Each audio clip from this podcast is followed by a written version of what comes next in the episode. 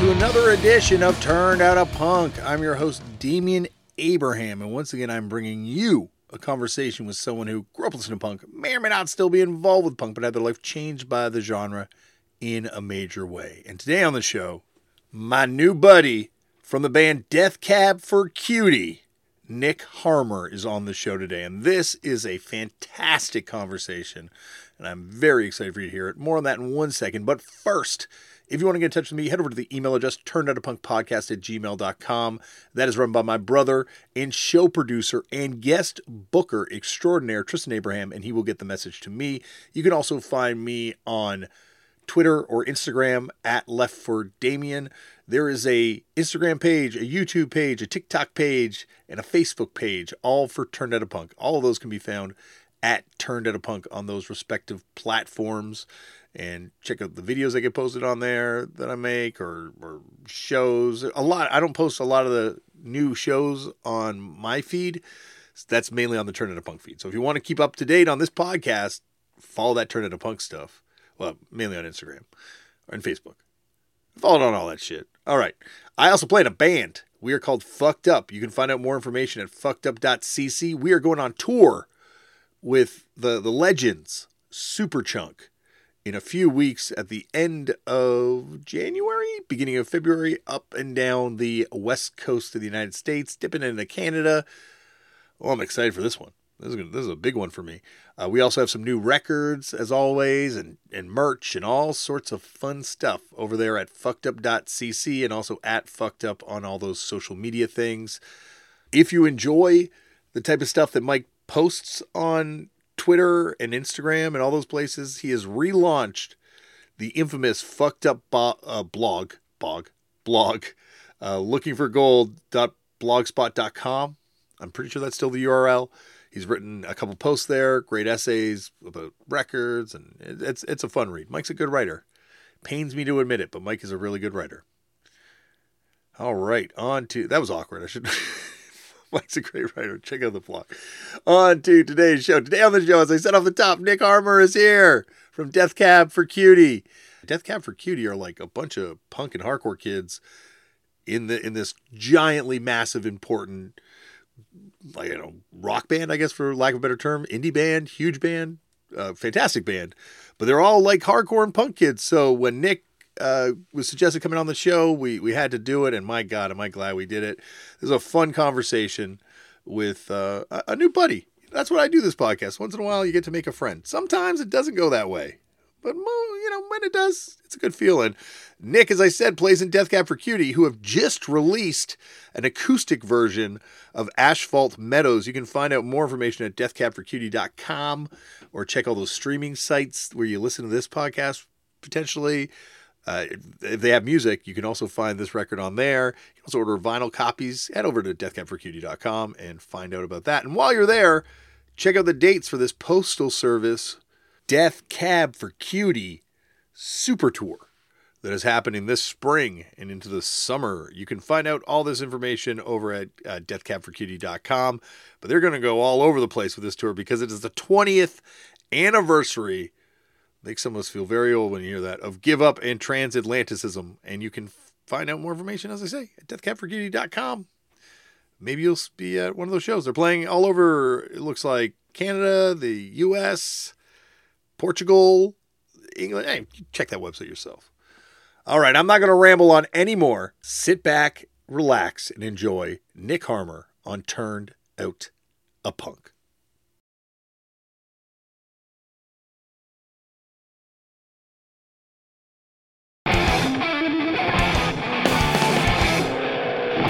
Nick, thank you so much for coming on the show. Thank you for inviting me. It's an honor to be here. It's quite quite a, a stellar cast to be a part of. You've had some really great guests. Well, I talked to Ben a couple years ago, and uh, you know, I think yourself checking out these interviews with you leading up into this. I think the the punk side of Death Cab for Cutie is kind of underplayed by people a little bit. I've I've come to realize. Yeah, I mean it's it's certainly not evident necessarily in our music, uh, and it is one of those things that I think was an early bond between Ben and I when we were finding each other just as friends uh, that influences a lot of uh, what we like in our aesthetic, but if because it's not evident necessarily in, in music and in other outward ways, it we never very rarely we never use the word punk to describe what we do uh, in any real way in fear of immediate retribution from the the gatekeepers of the definition of that word. So um, you know, I think there is an uh, there is an approach and an aesthetic and a and a, a way of life that that speaks to us that we have carried carried through our band as much as possible. It's it's there, you know. As as we were talking about before we started recording, you know, as you get older, your perspective on on these things changes. And so at one time I was very orthodox in what I felt was punk or hardcore. Yeah. And now I, yeah. I I'm much more of like a adherent to the idea like you're talking about. It's more of a philosophical thing. And that yeah. as long as it connects to the to the core, it's punk. And I think it gets way more interesting when the sonic's not reduced to like. I mean, I, I felt the same way. You know, when I was a kid, what initially drew me in was outward displays of what would be very stereotypical punk. You know, I mean, there were there was a, uh, a an older uh, kid in the uh, junior high, a couple of kids that were like, I mean, Liberty Spike mohawks and the you know these kinds of things like very declarative fashion and hairstyle choices that I was just enthralled by. I thought, how wow, how brave of these these dudes to just like do that, you know, and like buck buck the system. You know, this would have been in you know, like mid to late 80s. You know, I graduated high school in '93, so my formative years of junior high were you know heading into you know 87 88 89 90 i was in high school and I yeah, I mean, I, I, was drawn in by the fashion and the sort of the like, like I said, uh, what I think is a little bit more just easily identifiable punk stuff. Uh, but then over time, as I've talked to just people who have been in the punk scene, people who make punk music, you know, if that's how you even want to, you know, overtly describe some stuff, very quickly you zero in on just the philosophy that binds everybody together, uh, an approach and an outlook on life more than than uh, than a hairstyle or a, a you know um, uh, a painted leather jacket or something that you know I guess more uh, if you you know if you were to subscribe to like more standard imagery of of punk as it was uh, and that actually spoke to me made me feel okay you know a little less a little less on the outside and I found actually some of my you know good my best friends that way uh, realizing that we could connect on on you know like you said, philosophy more than than anything. And then always the music was great, but I could start to see it show up in lots of different music, whether it was, you know, other things that I was interested in. And and then I then there was an answer of like, why am I gravitating to bands like The Cure and, and REM and all these other things? And I'm like, ah, because I see a thread of commonality in in their approach to their careers and things that that resonates with me. And that that you know that's that's kind of actually kind of a thread that runs through a lot of my most favorite records. I think you know. Yeah, I think if you look at the original six of CBGBs, where you have Patti Smith, Television, Blondie, Talking Heads, Ramones, um, yep. Dead Boys, maybe seven because also Wayne County, Jane County, sorry. Yep. Um, if you took those seven, you kind of have like the representatives of what this music is, and it's like it's it's it's art, yeah. it's pop yep. punk. It's it's all this stuff. Yeah, yeah, yeah, exactly. And it's it's just sort of all bound together, like you said, by like a, a, a philosophy around just trying to push into some territory that is uh, maybe at times uncomfortable and and messy, and then other times is very refined and actually, you know, hyper intelligent in a way. I, I always liked that punk kind of oscillated between just pure explosions of emotion, unchecked, and very thoughtful, considered, like highly intelligent positions. You know, like it had this, uh, you know, you could kind of find a connective tissue depending on what I was sitting with in, in my life. You know, was I just angry? Then that's there. You know, yeah. was I also like, you know, pondering the ramifications of capitalism in, you know, in a global scale? Yes, that's there. You know, like you could kind of really get into these things, uh, I think that, uh, to me it, it just makes it a really deep well of of inspiration and then also just connectivity. You know, you can find multiple entry points into it if you look. Well, let's you know. find out your entry point. When was yeah. the Nick? When was the first time yeah. you ever came across it? so I, I was reflecting upon that, like coming into this podcast, kind of thinking back, and I, I can I can identify in my mind two moments. Uh, I was sent away to a sleepaway camp when I was a kid in, in junior high, seventh grade. I went to a YMCA camp locally, and there were three kids at this camp that were in that, like, full stop. Like, I guess this would have been in like 86, 87, somewhere in there. Um, and they were just punks. I mean, one of them absolutely shaved skinhead, another one um, safety pin in an ear. Like, I mean, and they were so different from this sort of small town. I mean, I grew up in a family. My dad was, uh, he's retired now, but he retired as a lieutenant colonel in the U.S. Army. My mom was a lifelong uh, educator and teacher. So I had this interesting dichotomy at the dinner table between very liberal kind of, you know, education first policies for my mom and very conservative you know, military first policies for my dad. And it you know, we, I wouldn't say I lived in a real locked down, straight laced home, but we had the, you know, small town values and, and that kind of upbringing, solidly middle class. And I go to this camp and I see these three kids that just don't look like anything that I've ever really come across. And they just seem like the coolest dudes ever. I mean, honestly, like I was just, was like magnet drawn to what about them? I just liked that they just didn't fall in. And that was enough for me that they were able to sort of they were here at this camp, but they were just always kind of doing their own thing. And that was interesting to me. And then at the junior high I was at, there was this band. They were called the Yellow Pages at the time, and then later changed their name. But they were a few, uh, uh, some kids a few older uh, years older than me, and just a, a straight skate punk band. Um, you know, had this really magnetic singer. His name was Kevin. Just always challenging authority, always just pushing the line. Uh, his bandmates were incredibly great skateboarders. They had this little skate posse, and like they just kind of and they they would put on and you know surprisingly like our I remember our our junior high allowed them to play a show outside of the gymnasium on like the last day of school one year.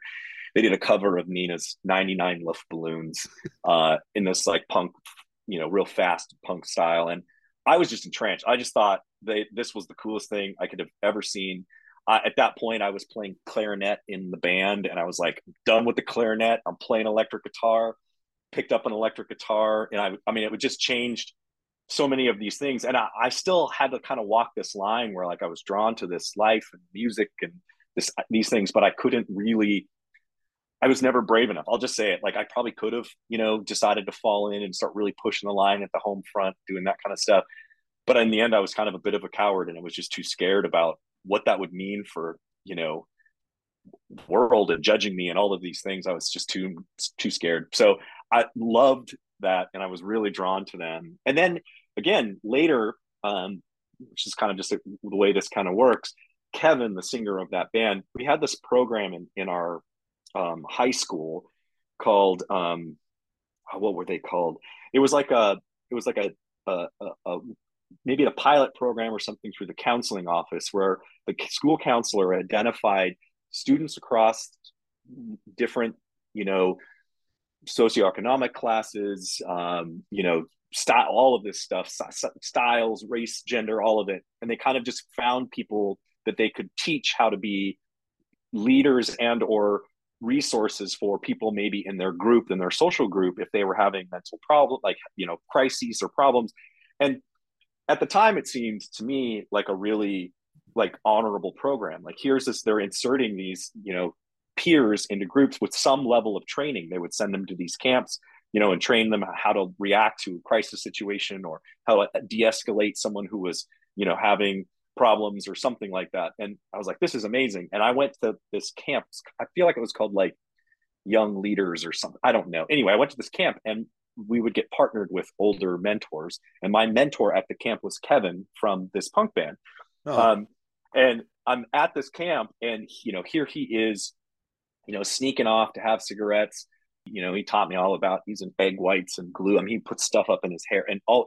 But he was the first one. He was like, you know, they that what they're doing is they're this is a surveillance program, right? You know what they're doing they're teaching us how to spy on our friends and then we have supposed to report back to the administration and they're going to get these kids in trouble and like we're the first line of defense here you know like and he had completely recontextualized this program that i thought was a really good and noble program to help struggling youth you know as they're coming to into their you know, and and I was like, holy shit, he's right. I mean, like there is a level of this that's like fall in everybody like learn the ropes and and, and tell on the kid that needs the, the help you know get them. And as soon as i kind of and anyway he kind of as he was my mentor we spent a lot of time at that camp together talking. And he just that's when i became really aware of this sort of punk philosophy more than the music. And and i realized very quickly for all of his ragged out you know his his exterior that was very kind of you know i guess to provoke some shock and response was one of the most intelligent people that I had encountered in high school at that point. Very thoughtful, very well read, uh, had a, an incredibly uh, wise perspective on power structures and things. And I just that that was it. I, I, was off and running. So he and and and then would recommend bands. You know, from from there it grew into you know here check out Minor Threat, check out you know, and I was aware of you know kind of the bigger stuff, Ramones and Minor Threat. I, I never pulled off into like misfits territory. Uh, the exploited showed up circle jerk showed up. There was a lot of kind of skate punk uh, stuff that was more west coast that was like uh, you know at that time i remember bands like dri and um, there was a seattle kind of metalish punk band called the accused that were Great doing band. well. Yeah oh. right? Um, but they kind of walked a little bit more of a, of a line there that wasn't quite so overtly punk uh, but still definitely had that that aspect you know covering angry samoan songs and that kind of stuff like mm-hmm.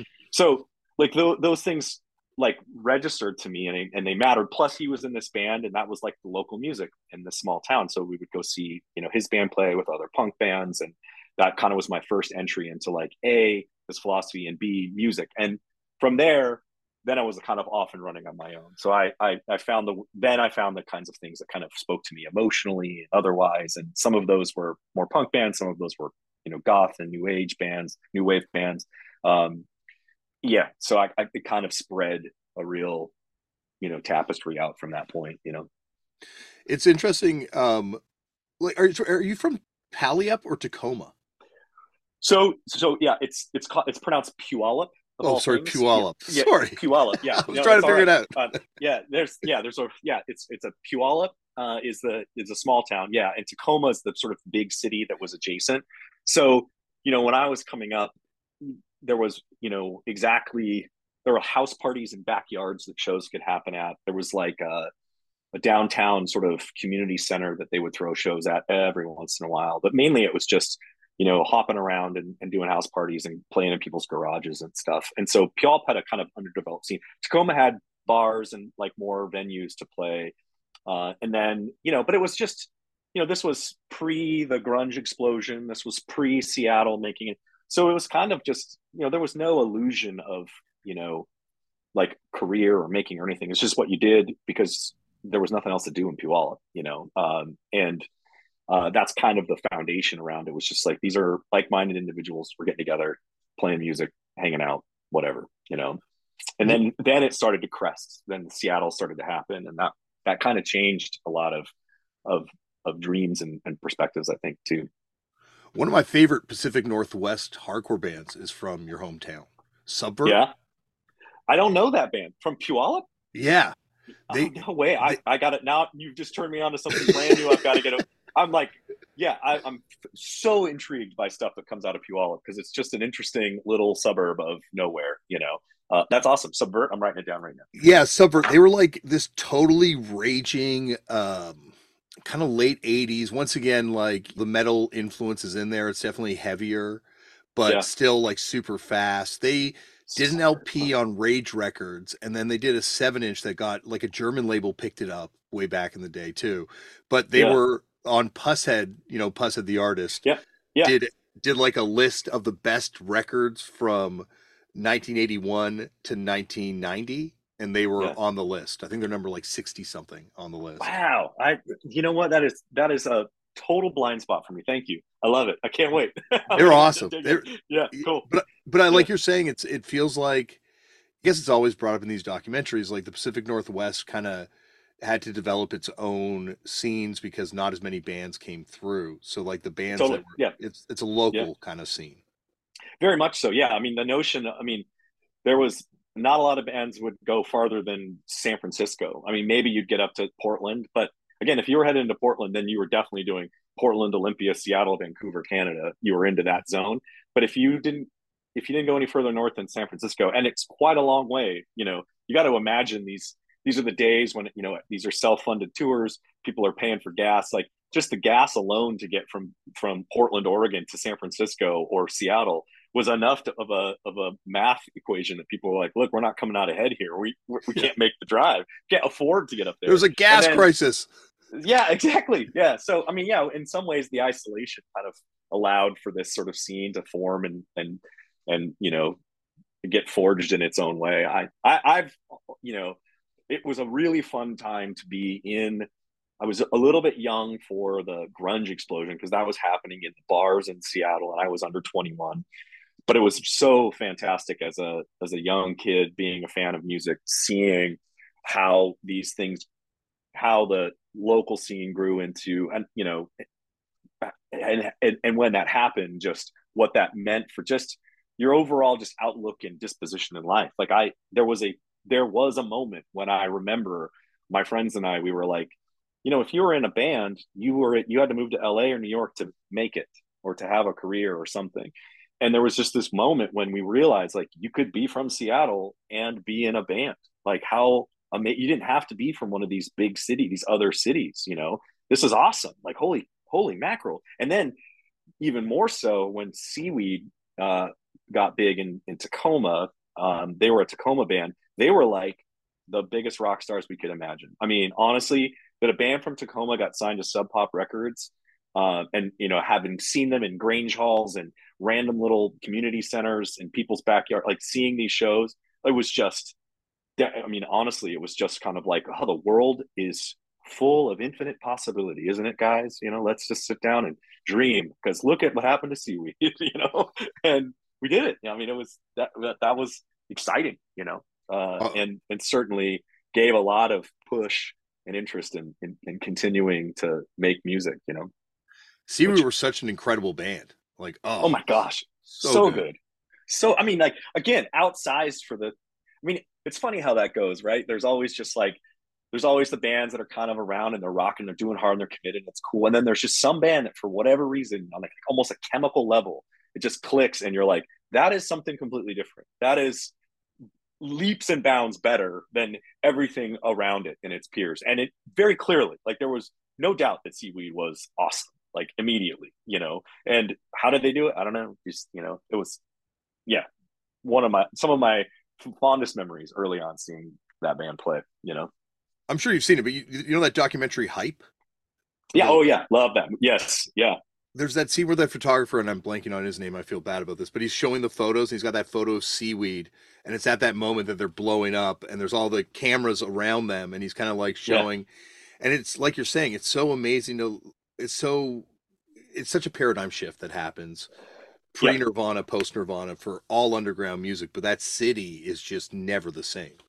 Never the same. Yeah. And and it was it, I mean again, for all of its setbacks and growth, I, I don't know. It, I, I think it's a very complicated thing in these parts. I think that there is there was clearly an incredible boost and benefit to having that that moment in time happen the way it did. It also had a massive toll on a lot of really talented people uh, that obviously you know that we're still living in the the sort of ramifications of that and i think you know that's kind of the bargain that you have to kind of keep going back to i think there's people that would say yeah i don't know if it was worth it i don't know if losing my fr- my best friends um, was worth the exposure and the the size that this got to and then you know you look at the entire ecosystem that kind of came up around that and also see the benefit of it. And like we are, Death Cab for Cutie is a band today because of what happened in Seattle, uh, and we benefited from that explosion that happened before us, uh, and we were able to. There were lots of things in place by the time we came around as a band that we could take advantage of that were not non-existent before. You know, if we'd been a band at any other period of time in Seattle. Um, so you know, it's it it is interesting to kind of try to unpack that, but uh, but also exciting. You know, it really, you know, like you said, it was a, a dynamic and exciting time to kind of witness and sort of somewhat be involved in, I guess, in some ways, in, in the fact that we were just still all making music in garages. But well, that was fun. Well, it's interesting to like how that Seattle brain drain that kind of would happen in music changed the course of music history. Like uh, all these people that went to Roosevelt High School, like Nikki Sixx, El Duce from the Mentors, like friggin' Yeah. um, uh, Duff McKagan. Duff McKagan, the Screamers, Yeah, like yeah, yeah. they they're moving and they're winding up playing in these bands that are having massive impact. Like the Screamers are like one of the most important bands in LA punk from anyone you talk to from back then. yeah, yeah, yeah, totally. Yeah, it's it's wild, right? To see that that exodus and then boom, huge happens, you know, and then they all are still tied to this world in some ways. I don't. I, I find it interesting because there's there's a very interesting melting pot in grunge, like a really interesting nexus between metal and punk. Uh, that is, uh, you know, that that that was a in a lot of ways when a real crisp line between genres fell. You know, like it there was metal and there was punk, and nary the twain met. You know, uh, and and then suddenly the grunge thing really blurred some lines between what what was happening in both of those worlds in uh, I think a really interesting way. Have you ever heard that 10 minute warning stuff? Speaking of accused Yeah. and Duff. Yeah, yeah, yeah, totally. Yeah, Duff's played some of that. in. Yeah, yeah, Well, that's like the birth of it to me. Like that's like that band is like that's kind of like Green River comes next, I guess, and then you know Uh-huh. it just goes Yeah. from there. But it's that's that Yeah. sound. totally. Yeah, it is. It's totally that sound. Yeah, you can kind of trace it um, just on releases. You know, it is kind of a fun uh, exercise. I've never really. I mean, I'm, I'm you know, uh, growing up and being aware of all of it is one thing. Sitting down and kind of studying the evolution of it is, and, and becoming a historian of it is quite something else. And uh, I, I, I oftentimes like I, I see myself as a as a old, you know, deaf, can't hear music any longer man sitting in a room, just becoming an historian of the of the scenes I lived through. You know, at that point, absorbing that knowledge, I guess, in some ways. I'm just We'll I'm see. getting ready for retirement. That's my life. You know, just sitting here. But it's other people's lives that I have nothing to do with that I'm obsessed with for some reason. yeah, right, totally. Uh, but it's like you're saying, it is this um this thing, especially that scene, which Yeah. changes all of music. So it is something that's so fun to dive through and to like pick Yeah. apart and to like Yeah. look at where all these people went and like it's interesting though. Duff said that he didn't move to LA to make it or anything. He said it was heroin and it was like kind of like Oh, interesting. becoming a junkie that Yeah. freaked him out and chased him. I mean that that certainly is a is a through line. Uh, I mean, no pun intended. That is a vein up here as well of connective tissue between a lot of that stuff. It's an interesting, yeah, heroin and specifically heroin through Seattle scene is, is a very interesting uh, uh, thing to open up. I I you know it's so funny like aware of it sort of abstractly. Uh, never as a kid in Puyallup and you know growing up, even going up into you know by the time we got to college uh, and we're doing, I mean that that that had sort of passed in, in terms of um, it's uh, common or it's I, I don't know it was just around a lot. But i don't have any recollection of you know like you know walking in on a friend with a needle in his arm or any of that. Like I, we were not being in seattle proper. We were a bit removed from it uh, thankfully. Uh, but also i was young enough uh, that it, it never the shadow of that never really touched uh, into my life you know thankfully uh, and but it's it, it is present in the conversation you know as part of uh, a, variable in it for sure. It's kind of so it's a weird it's a it's a it's a weird darkness that i don't have any expertise or you know ability to talk about but i yeah it shows up in all the stories everywhere you know It it feels like the heavy drug thing in punk was also kind of generational a little bit, and yeah the '90s, as much as it is a tragic time for the loss of some of these people, but like I, I feel like the kids that were part of the hardcore punk scene in the '90s, it wasn't really as around as it would be kind of post the Vice era when cocaine kind of comes back, and then opioids and pills and all that shit kind of re-enters Right. everything. Right, right. Yeah, I don't know. It's so interesting. Like I I I always found that to be a bit of um a, a strange um lapse in punk logic somehow. Um which is interesting because you know the the straight edge logic that Ian MacKaye was, you know, espousing and that sort of notion of you know that drugs were you know just another tool of the state for you know mind control and all of these things that like that all made sense to me you know like that that this was these were this was a this was something to avoid because it made you passive. It made you uh and and yet you'd see it show up in you know just in my so, social circles not in the form of heroin but like you said later with you know methamphetamines coke whatever those kinds of things. And i always that always made me very like just seemed incongruous with so much of the philosophy around it. It's like why would you do that and then you just realize that like look everybody's suffering and they're in pain and addiction is a disease and and you understand it in a different way. But I remember early on my exposure to it was very like sort of wow, that is one of the most unpunk thing I could think that you would do is drugs. Why would you do drugs? You know, uh, you seem to be such a you, you're so righteous in every other aspect of your choices, and now you're doing you know. But I get it. You know, I I, I see I see the power of that, and that and in in and of itself becomes a lesson in that way. You know, so uh, you know it it's uh it is an odd thing that, like I said, I, is it's been around in my life, but I'm very thankful that it's never really come directly home to roost. You know, I think it is. Good. Well, I think that's a, also one of those universals in punk where every scene has this because as much as this is drawing some of the best and brightest and most talented people, it's also drawing a lot of people with trauma that need the uh, space yeah. to yell. Yeah. And, yeah. And yeah.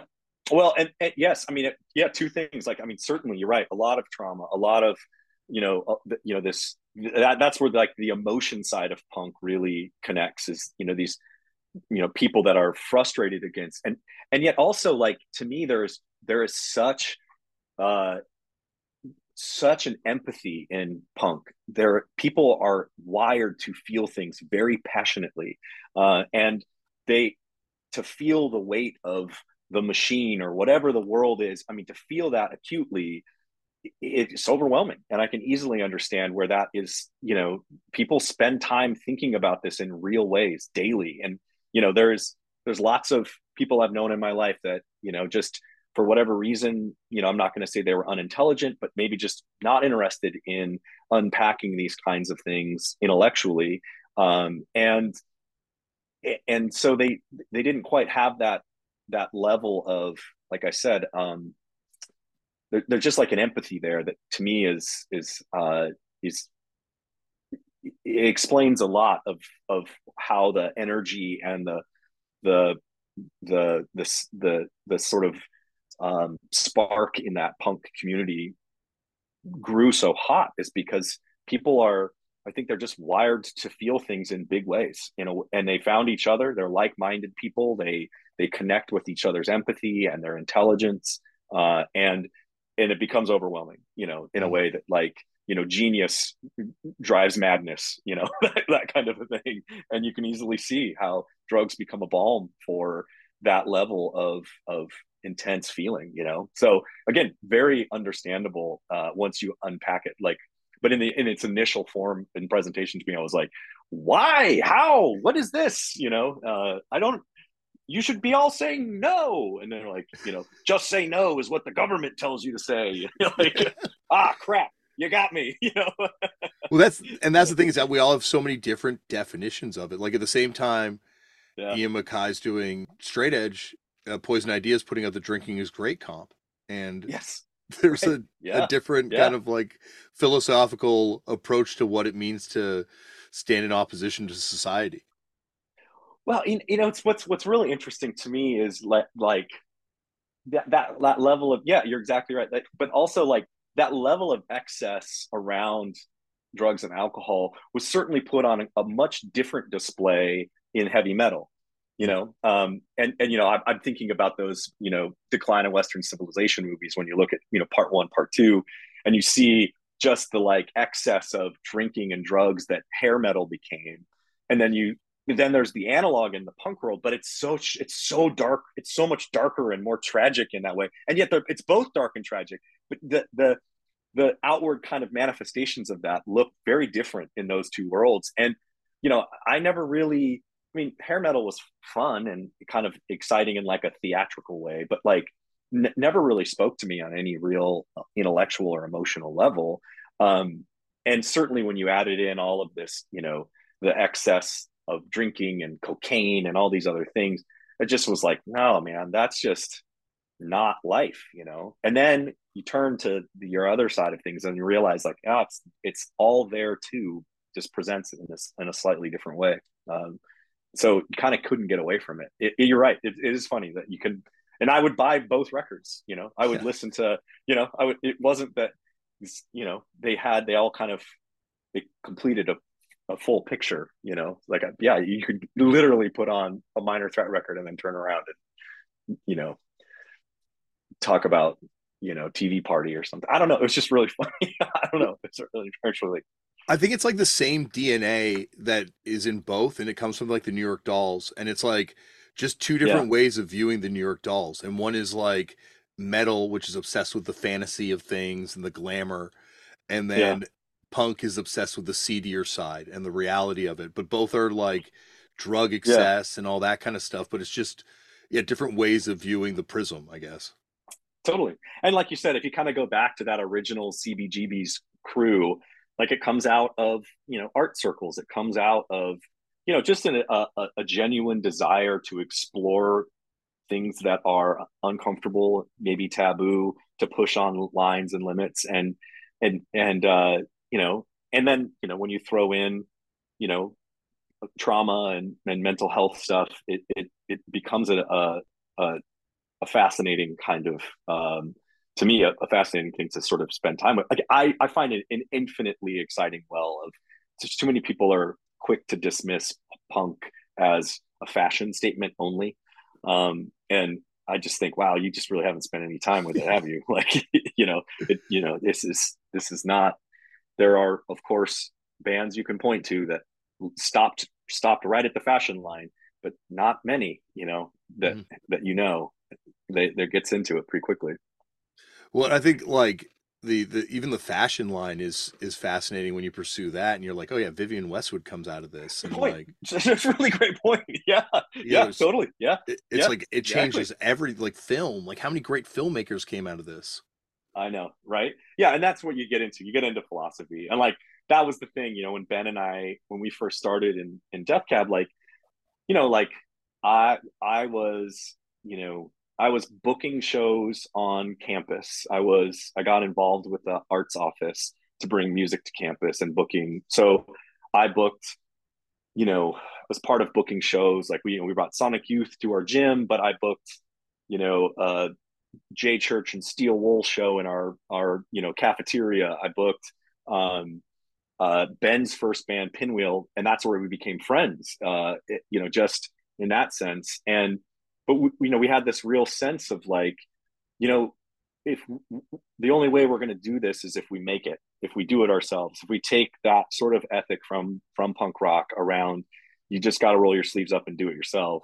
And that diy thing really bonded us and the other musicians that we knew in town uh, into a pretty quick community of hey you know we, we're pooling our gear we're pooling you know uh, our our our resources and knowledge. We are you know helping each other out when we can. I worked at the college radio station and I booked shows, so you know philosophy for me was whenever we had touring bands come through, I always went out of my way to book a local opener to start. You know, like that was just a simple thing. Like somebody from Bellingham, we got to get we got to get local bands on stages. You know, and we have to have local music on the radio. So we're we're prioritizing this stuff here you know if you guys can make the music we'll get it on the radio you know and like we're starting this little ecosystem of helping each other out you know and that again that's how i found my friends and then the music kind of grew out of that community and and ben and i were lucky enough to uh, end up actually playing music together but i mean we were friends and roommates for years before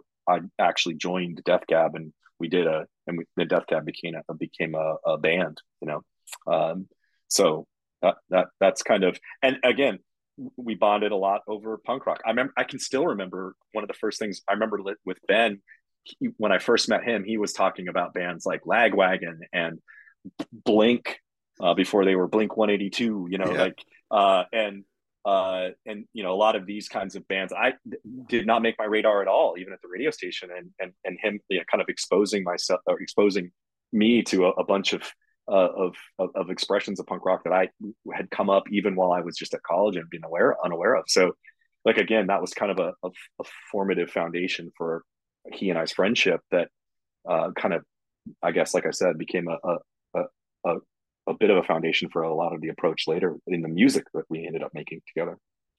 Do you think it's all?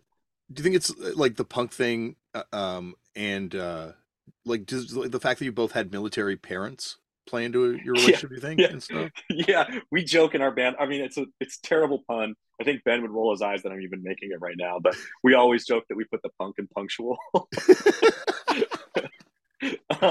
because um, we're like, if, I mean, it's a weird philosophy in our band. I mean, I'm, because Ben and I are wired that way. It's like if you're not five minutes early, you're late.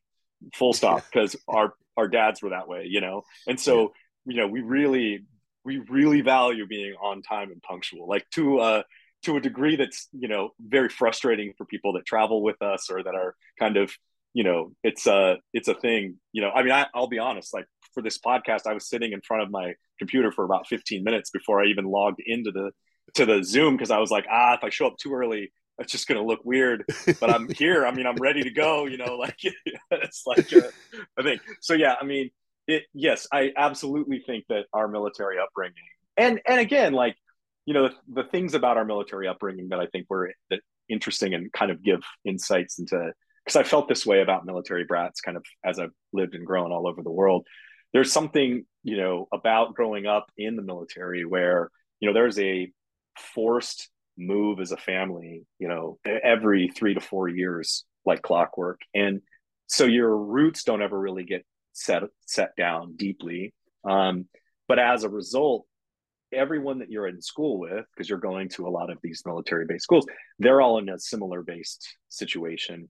And you end up with this incredible ability to make good friends fast um, because you, you, don't have a lot of time. You know everyone is on a on a ticking clock around moving and stuff. And so i think that you really get good at kind of getting into people's character quickly and really finding the connections uh, deeply with people fast. And that i think ben is wired that way i think i'm wired that way and you know he and i kind of connected even I think, um, you know, subconsciously, just before you even established that we were military brats, there was just a, a, an ease about a friendship with him that kind of grew out of this way that we were brought up. Um, and so, yeah, I mean, I think that, you know, our fathers, he was a, a, Navy brat, I was an Army brat, but it kind of doesn't really matter. There's a lot of similar, uh, similar stories in our lives um, around the military system, you know, that we grew up in, which is fun my my uh, dad was a military brat, and it was interesting. Left military school, got into rock and roll, and started cool. getting into that whole thing, you know. But it's it's interesting how much it affected him. Like he's very much on time. Like he's a kind of a a, a, a laissez-faire kind of person, but he's definitely always on time, and yeah. still spit polishes his boots like every day. Still polish. I polish my shoes. And that wasn't a thing in my house. I mean, I didn't have a dad that was like, "I'm bouncing a quarter on your sheets of your bed." you know, it wasn't that strict. But like, there was just sort of like a. I mean, I watched my dad do it. He said, "You know, you got to take care of your boots," you know, and yes. uh, and so I I will still I have a pair of like Blundstones because I never got good at the laces and everything else. And I'll just, you know, I, I, I take, I, I, try to try to take waterproof them every every winter, you know, that kind of thing. I don't know. Yeah. It's, it's odd those things that carry over, you know. Yeah, that's funny. It's also amazing how many military brats, you know, not to appropriate your term, but like wind up yeah. in punk too, right? And I think uh, True, interesting. Rollins, yeah, interesting. right? You know, yeah. there's there's a lot huh. that yeah. wind up in this thing. Yeah, you know what? That's interesting. I never even really put that together until right now, but yeah, there is a there is a common, yeah, uh, which is because it's interesting. I, I would wonder. My my first guess would necessarily be around just you know coming from homes that are really structured and and those structures because they are you know are kind of rigid in the home front you become aware of them and then distrustful of them uh, and or in, in, some ways it becomes you know from your earliest age of you know this notion of authority and, and kind of pushing on that in a in a way that isn't like a typical you know I, I don't know i mean that's I'd be curious to unpack that with a room full of military kids that were also punk rockers and see what what common threads er, emerged through that conversation. Probably more than I would even think, but that's that's interesting. Good point, huh? Nick, Huh. if you ever want to do a spin-off Turn Out a Punk podcast and be part of this network, I think we found the hook. I think we did. You know, let's let yeah raised yeah raised our raised military turned out a punk. How many people? Let's let's see. Yeah, I think it. I I, want to know. I really want to know. The people I want to talk to are the people that were brave enough and courageous enough to really go there and show up at home with you know dyed hair, mohawk. I mean, like let's like really push on the the things that would just drive a military uh, father or mother like bananas. Because I I never had that courage. I never did. You know, all I you know I I I always wanted to so bad. But in the end, and but I also so here's the thing: when I was in high school or junior high, um, there was a term that we used uh, derogatorily called safety punk, um, and these were kids that were that would show up dressed like punks at school, but very quickly could go into a bathroom and remove their garb and then look like a straight laced person, you know, like recomb their hair and like, oh, so you your hair is up in a mohawk, but it's actually not shaved into a mohawk, or Yeah. it's not, you know, and so that term got into my head. I mean, it was kind of a version of being a poser, you know, or whatever that word meant then or doesn't mean anymore. But I remember to be accused of being a safety punk was just like that was that was the end of your career as a student as a as you know you were just done so i was i was in this world where like you can't you either going all in or none in because if you go halfway you're a safety punk and that's just not the way you can you're not going to get anywhere you know in that side. So i just didn't go in because i was just too nervous and scared. So again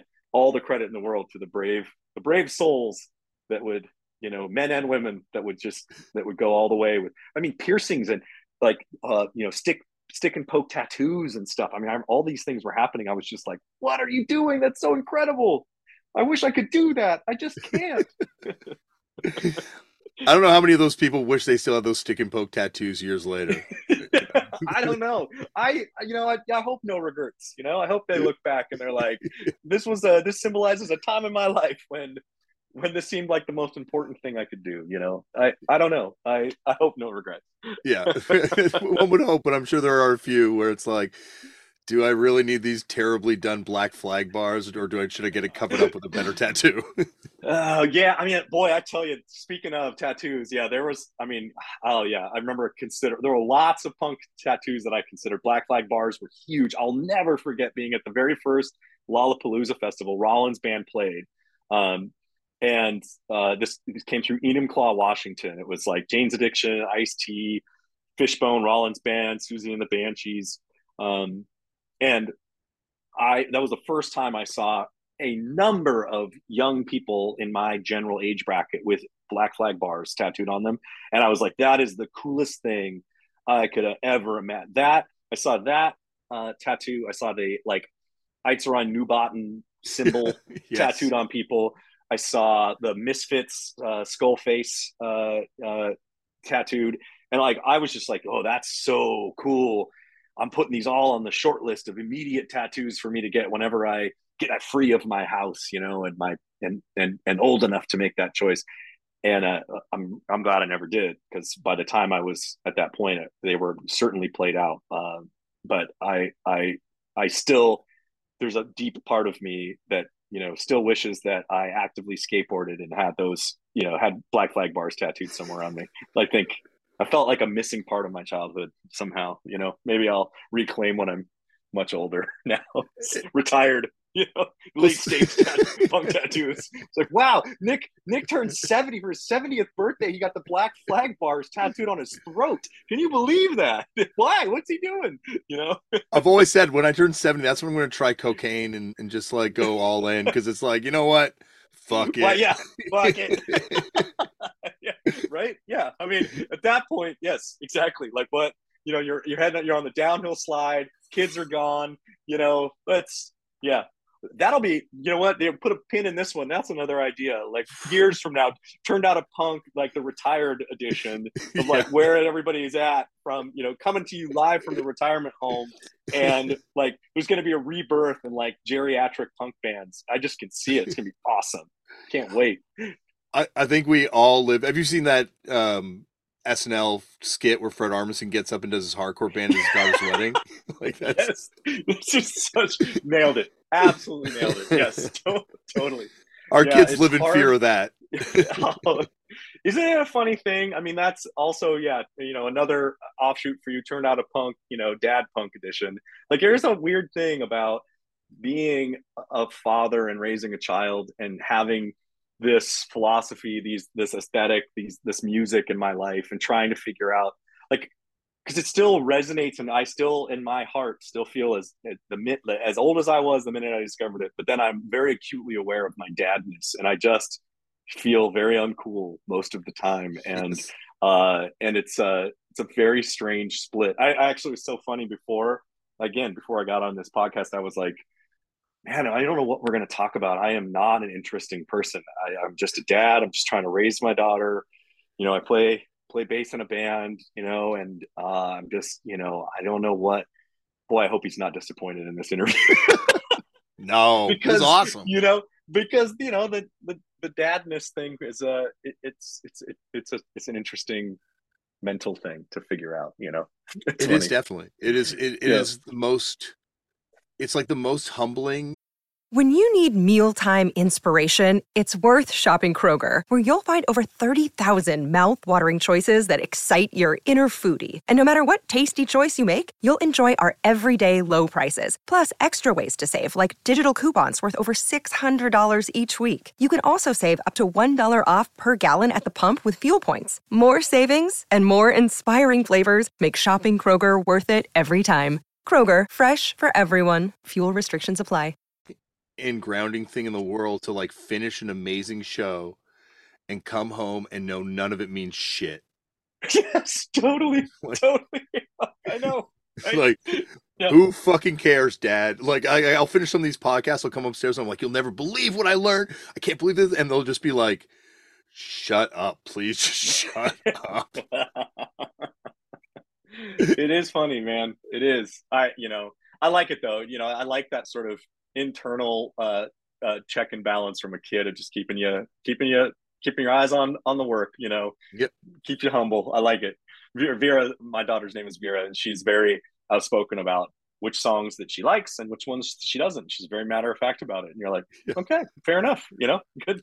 Has no idea about anything. Just immediately will tell you this is a good one. Don't like this one. You know, and I appreciate that kind of feedback in its own way. and as much as I don't want to push them into it because I don't because I do feel like punk is a religion. Like I say this all the time on the show now where yeah. You know, yeah. like it, it's some it's something that stays with you your whole life yeah. and you don't want to push your kids into it, but I'm glad it still exists if they get to a point where they're like I want to start going to these shows. I'm glad there's kids that have kept this going and that it's still, yeah. you know, a vibrant thing.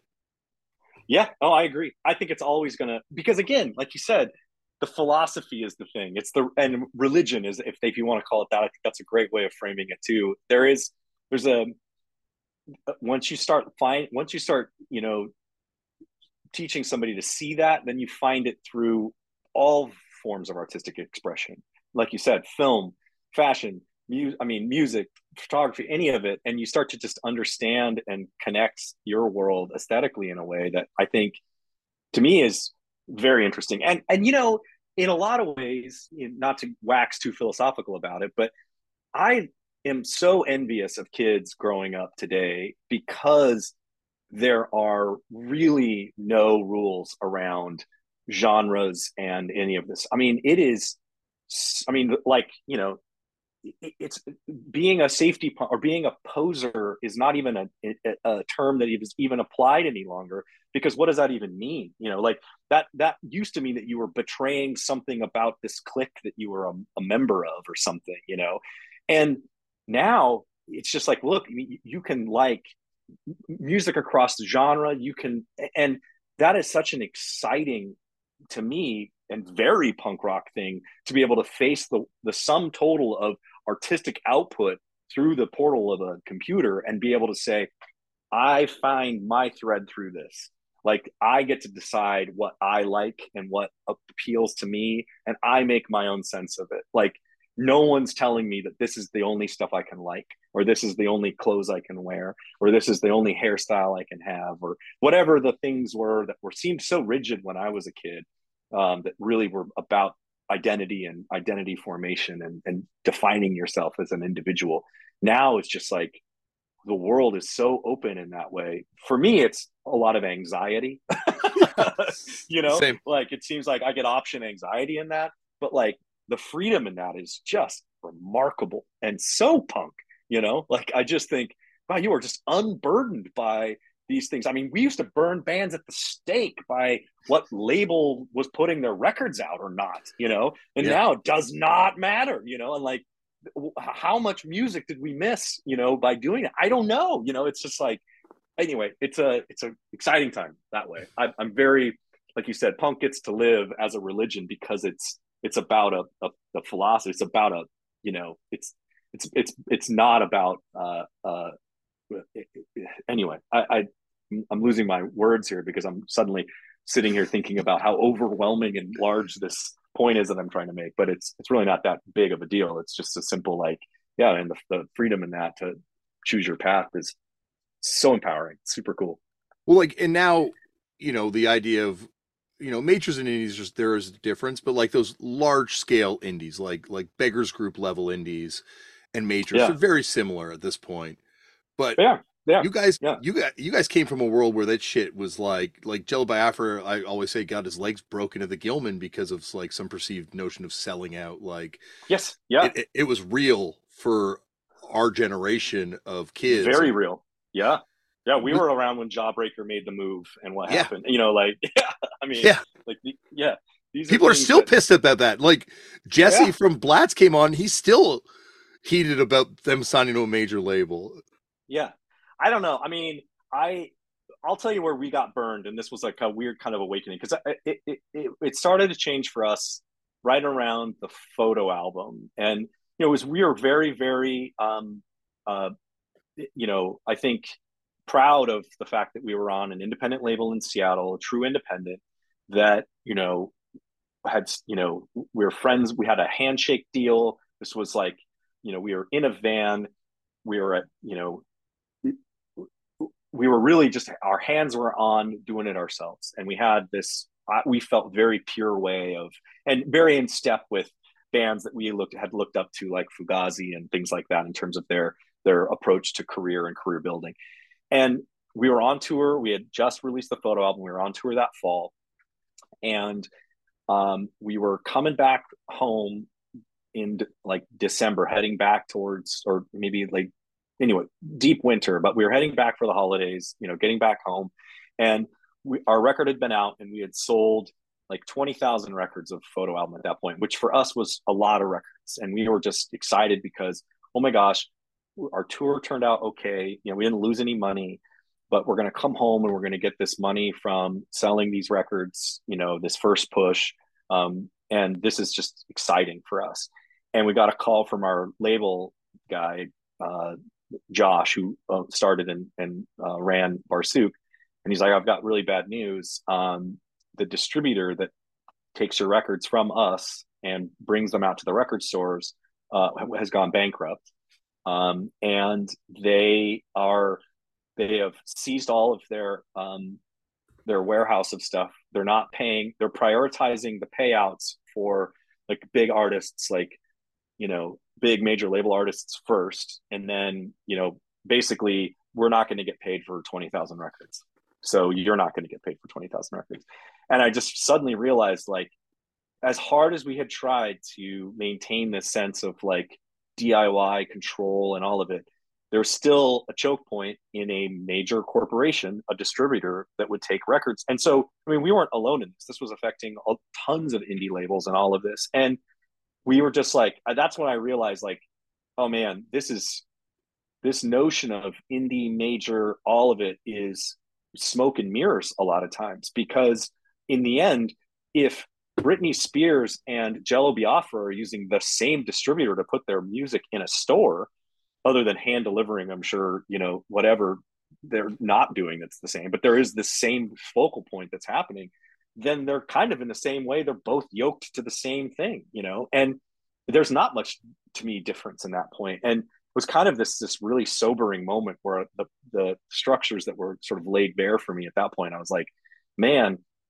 you really got to just it it just seemed so it, suddenly not as crisp as it was. And I remember after that thinking like, wow, I don't need to put so much stock into into this this this weird division between major and, and indie and what that meant. And then we also had a lot of friends in bands that were on independent labels that were not getting paid and getting screwed over by poor business practices of independent labels. And that sort of utopia of we're all here to support each other was just kind of getting really peeled back in a way that was quite ugly um, and didn't seem like one was suddenly better, a clear better choice than the other. Um, so, you know, it's not like that was the moment we were like, we're going to sign to a major label someday. But that was just a moment we were like, we are very powerless in this industry system. And uh, if we're going to continue to travel around and play music, we need to rely on it to some degree. Well, I'm not able to physically hand deliver records to a record store in Milwaukee, living in Seattle. We need someone to do it. Whew, what does that look like? You know, and yeah. like it just became a whole other thing. And then, of course, the world shifted even again later. You know, with stuff that made kind of made it permissible. But we we had sort of vowed to ourselves that we were never going to be the first one through the gates because of what had happened to Jawbreaker and these bands, like you said, that we, we saw very tangible blowback and examples of bands that had tried to make the jump uh, to commercialism too soon or whatever and just got completely savaged. Um, so we were just like, no, we're not gonna we're not gonna allow that to happen. We're gonna wait and see what happens to some of our peers that are to do it first um, to some degree and and and when it looked like oh you could be modest mouse and sign to a major label and still maintain your you know your sense of who you were and your music and your aesthetic and all of it maybe it's not that bad and if you could be you know and so we started to see examples of that trickle in later into our career kind of a little more little less of a of a of a thing you know was like Modest Mouse, I guess, the first of your kind of wave of bands to do it. Shins were after, I guess. Too, right? I mean, yeah, Shins a little bit after because they were kind of sub pop to start. Um, yeah. I mean, yeah, I don't know. I mean, I think you know we we had noted we had known bands that have had jumped and signed. Like it's a band from Seattle that we were good friends with, Harvey Danger, that um, mm. uh, had a big single and signed to a major label and kind of didn't have a very good experience. By that point, we had met the guys in Spoon, and and they had had gone through Elektra and then realized that wasn't a good experience. And you know, we there were there were stories and there were things kind of floating around in the world um, about that. Modest Mouse was certainly they were kind of a little bit before us. They were definitely kind of really like further along in their career than than we were when we first start, started get started kind of going. And so they kind of were blazing a, a trail that was very interesting. I think whether we we're consciously trying to follow it or not i don't know but we were just aware of them being a local band and like they were they seemed to be kind of doing things that made sense to them and we kind of respected that about them um but so yeah i mean i would think that like from this area like built to spill and modest mouse both were kind of major label bands that um were kind of like us that were able to sort of make that transition and yet somehow still maintain their identity and keep their their sense of self intact. And that was admirable you know mm. there wasn't like this big shift.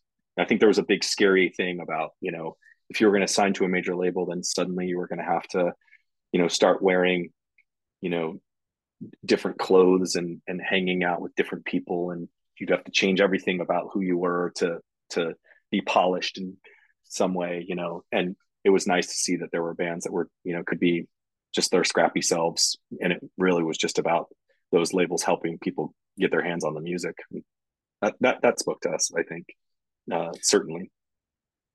Took a little bit of the apprehension out of it anyway like when ben was on the show he kind of hit me to the uh, fact that Seasick Steve uh, was like kind of a he was like recording bands he was like i know he roadie for modest mouse for a hot minute too but he was yeah, like kind of yeah. like a a bit of a like a I don't know, scene focal point a little bit at the time. Yeah. Yeah, that's interesting. Yeah, that's again, yeah. Like, there was a like I said, yeah, like yeah, he's right. Seasick got a like a huge European following. It's amazing. Like we went over there and he's just like cult hero. It's amazing. Oh, he was um, like on morning shows in England when we were over there. Yeah, and then yeah, when Ben told yeah. me that, it blew my mind. like what? Yeah. totally. Yeah, I mean, you know, there's you know, there's lots of this was all you know kind of shadow of grunge sort of stuff and yeah there was like i said there there was such a a, a, a, a, a local scene that had sprung up around that Seattle explosion that happened in the you know early mid 90s that you know suddenly yeah you there were places that were you know pressing plants for CDs there were um, you know uh, there were screen printers and photographers and studios and music stores and all of these things sprouted up around that that explosion that then became the feeder for what came next. Uh, and yeah so like you had these the, the scene is still to this day i mean seattle's still small. It's still a small city really. Um, and and so you just run into the same people in these in these you know small groups uh, and you know there was a lots of like people playing with other people and doing other projects and you know moonlighting and helping people out and you know like i'm you know an early part of our band i'm sure ben talked about that was you know he and chris were really involved in in lots of other musical sort of side projects and things uh, i moonlighter played bass in a and recorded part of a record with a, a band another rock band from seattle here called juno um, we were all kind of in this world, even though we were kind of maybe aesthetically really differently in terms of our musical output. We're still just a small community of that. So like, and that came, you know, like obviously like Seasick being a part of the Modest Mouse orbit and all of these people just kind of mixing up in town. It, you know, wasn't that wasn't that big. wasn't that you know there you, you kind of knew everybody that was doing stuff, you know, in some ways, which is cool. Well, and also just like an extension of that, punk I find is super small and not that big because uh, I had no idea Yeah. you were involved in Juno, but my friend put out, I think their first seven inch on Magwheel Records. Oh, really? Yeah, cool. Yeah. Yeah. So I I was part of um, a future lived in past tense, which their second full length.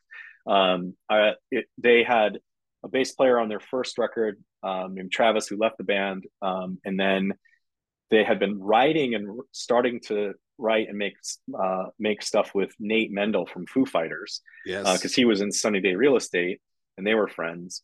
and Brotherhood and Diddley Squat and Yes, Uh, exactly. And so Nate had started with them, but then he got tied up with some Foo Fighters obligations, and I had time off from Death Cab, and so I was like, "Well, I'll help you guys. You know, I'm I'm in town. Like, let's play music." And so I spent time working on like, and then when we recorded the record, like Nate recorded the songs that he had done with them. I so that record split. The bass duties are split between me and Nate on Oh, wow. on a, a future lived in past tense. Yeah, which maybe someday those those records have been long out of print. They were on DeSoto for a while, but I, I don't know where they're going to show up again. I hope I hope they see the light of day. They were they were pretty good. I, I really liked uh, the stuff that I played on, and then I toured with them. Did one kind of U.S. tour with them that was fun, but then it was back back to Death Cab time. I couldn't you know couldn't split my time 100 percent between between both stuff. So um, so I had to leave. so But speaking uh, speaking of Nate, like I was listening to that first Death Cab for Cutie uh uh set from like 97, like that living room Uh-huh. show.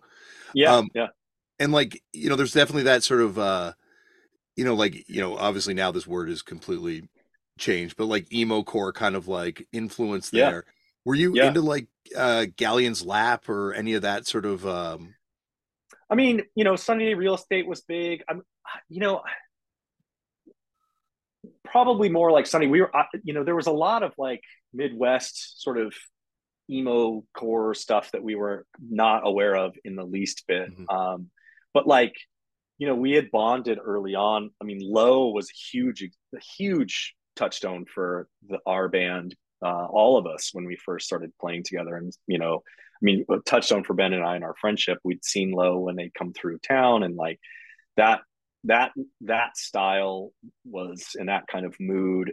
Our, our stuff was, you know, the things that we gravitated towards were, yeah. I mean, it, it's I can see that. Yeah, I mean, like certainly, like that, that all of that, like the the low and the bedhead and the sunny day and these things all were kind of part of that that that sort of for us post punk stew that was sort of stirring around musically. And i think we were drawing inspiration from around that those early times in the band. Um, but you know that that's credit to ben and chris too but you know ben specifically um, i mean they he had such a vision for the music that he was writing that as death cab for cutie that you know he had made this tape with chris. They'd pass it around town started getting a lot of attention in terms of just like people were like, these are really good songs. Are you going to put together a band and play, you know, live? And Ben hadn't really stopped to consider that, I don't think. And he's like, yeah. And then there, we had been friends and kind of tangentially playing music and in the scene for a while and, and always kind of maybe wanted to play music together. So he called me and was like, Hey, do you want to come over and play bass on these songs? Um, and Chris had a friend that played drums and that was the first lineup was me and Nate Nathan and uh, Chris and Ben. But when I got, you know, when I first walked into the room, here was a cassette, here were the songs, you know, like the vision and aesthetically, and a lot of that stuff was really baked in uh, from Ben from the from the jump, you know. So yeah, I had my the, the, the music that I was very much interested in making and and my expression as a as a player, but you know, uh, there in the earliest phases of the band, there were very much like, you know, there was a, a kind of a, a there was a path, a, a, an aesthetic path sort of laid out based on that initial tape that um, we were already on. You know, it wasn't like, uh, you know, here comes Nick Harmer with his uh, post-punk bass sensibilities, and he's really changing the sounds. Like, no, these songs were that's what they were. I was just, you know, getting where you fit in. You know, it was good. Yeah, because like Eureka Farm, your stuff in that is very much like post-punky. You know, like that. Super... Yeah, yeah, very yeah prog rocky. Yeah, that was yeah. our that was the that was the band I was in. Yeah, for sure. Gosh, good. You just you just you, you did it. I can't believe you know about Eureka Farm. Yeah, that was awesome. Yeah, I, I yeah, the Eureka Farm thing was really fun. I mean, Armand, who was the singer and guitar player in that band, Ben was actually in Eureka Farm uh, when we first started. We were we called ourselves Shed then, and Ben played drums. Um, and Ben played drums, I played bass, and Armand sang and played guitar. And then because Ben was doing Pinwheel at the time, and his other projects were kind of pulling him, he didn't have quite the time to focus on Shed. So we got Jason, who is the drummer in Death Cab now, and it became Jason and I and Armand became Eureka Farm, and and and that was sort of led by, you know, Armand's vision of of musical output, very kind of odd like I said, a lot of odd time signatures and kind of weird proggy kind of stuff, three part harmonies and all that stuff.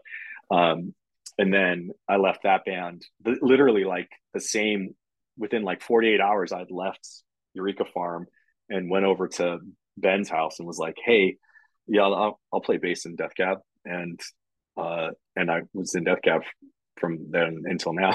you know, it's kind of wild that, that, that kind of transition that way. And then later, when our drummer situation was revolving, we brought Jason from Eureka Farm into Death Cab. So there's kind of a little bit of a weird history to that in our our our little neck of the woods in Bellingham.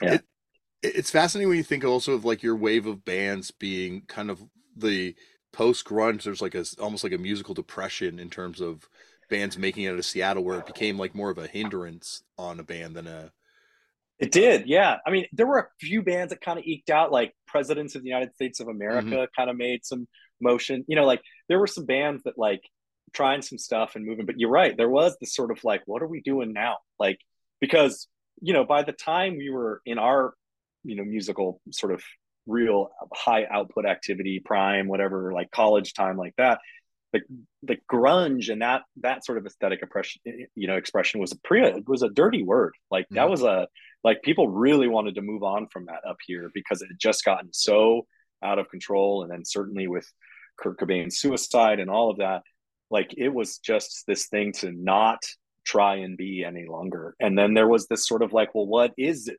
what what is the northwest if we're not grunge you know? Like that's the everyone says it's the sound of seattle. What are we now you know? So i mean that wasn't that kind of wasn't like a, a giant meeting of musicians in a room all voting or something but there was just i remember a kind of like exploratory time when people were trying lots of different things. And so um, pretty exciting. So yeah like you could live in a world where you had you know uh, a, a, a folk weird folk project next to a three piece prog band next to uh you know all of these things all made sense because there were really no there wasn't a sense of like what a a scene was yet. It was kind of like what are we trying? What are we doing? What makes sense? Like-minded individuals. Let's start there you know it's wild in 1998 you know that eureka farm record that you play on comes out and death cab for cutie comes out uh, you guys do the yeah. first some of the first stuff. I think the first tape comes out maybe or not. Yeah, yeah. The ninety eight first record uh, ninety eight comes out. Yeah, first tape tape is like ninety seven. uh, 96, 97 with, yeah, the, the tape Death Cab for Cutie. You can play these songs with chords. And then something about airplanes, we re record as a band, we re record a bunch of songs from You Can Play These Songs with Chords, plus a couple extra for, um, for something about airplanes was the first proper death cab release that was in 90 97 98 somewhere in 90, 98 yeah 98 yeah. It's like yeah. it's wild like how much it must have been wild to have like two records come out the same time. Like i guess in eureka farms like you know like it's on stone from pearl jam's label right? So i imagine it was like yeah. kind of a big deal.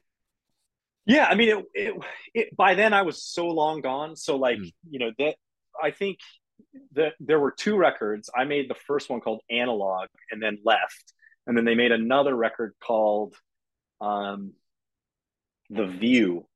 And i wasn't on that record but those two records were on they came through stone's label but they were kind of their own thing at that point. I was in full death cab mode um, never looking back uh, at that point. So it, it and you know they, there was never like a, a like a, a weird split like this this certainly wasn't nowhere near like what Ben went through in 2003 with transatlanticism and give up you know? Yeah. like you know like this was just two records that happened to coincide in the same moment you know but like nothing nothing really had anything to do with the other at all for me you know? Yeah. Economy of scales recognized very much yeah let's yeah let's be very clear about that you know? But it's interesting also how Pearl Jam is the band that kind of stuck around and feels like yeah. they kind of shepherd yeah. that scene a little bit in a way. Like I guess like uh, Eddie Vedder's playing in Hovercraft and like they're yeah. they're like part of the scene. Yeah, they are. I mean, that's just a testament to those guys. I don't know if you've ever had Jeff on your show. Um, the, he's like a died in the wool punk rock guy too, skate punk guy. I mean, like that dude's I, again you talk about a philosophy and talk about a religion that's in Pearl Jam, it is like those guys are so fucking cool. They take care of each other. They take care of the people that work for them. I mean, like we, I talk a lot and we talk a lot about how much admiration and respect we have for the way that Pearl Jam has run their career, um, the way that they have, you know, stood up for the things that they believe in, their charity, like all of the things that they have done. It's just, it's it's unimpeachable. Like they are a, like a really they're a really good band. And beyond that they are really good people. Uh, and they really approach things with a high level of thought and care. And um, i have so much respect for them. I mean they have they have brought so many local bands under their wings over the years. They're free with advice. They are just very approachable individuals given how incredibly successful they've been. Um, it is I mean, I just feel lucky that we're in a in a city where they're like the sort of to me the the very the very top of what to aspire to be uh, in Seattle as far as that goes because they they've really done a lot of, of things right for me. And you know people can argue all they want about you know music and whether they like the music or not but you know I love their music and I love them as people. They are just like I said really super super super cool guys. And like I said, once you start pulling on that thread or unpeeling the onion, whatever whatever way you want to put it, like there is very much a punk rock philosophy behind each one of those guys in, in a very real way that I think is evident pretty quickly once you start to talk to them. It's cool. It's really cool.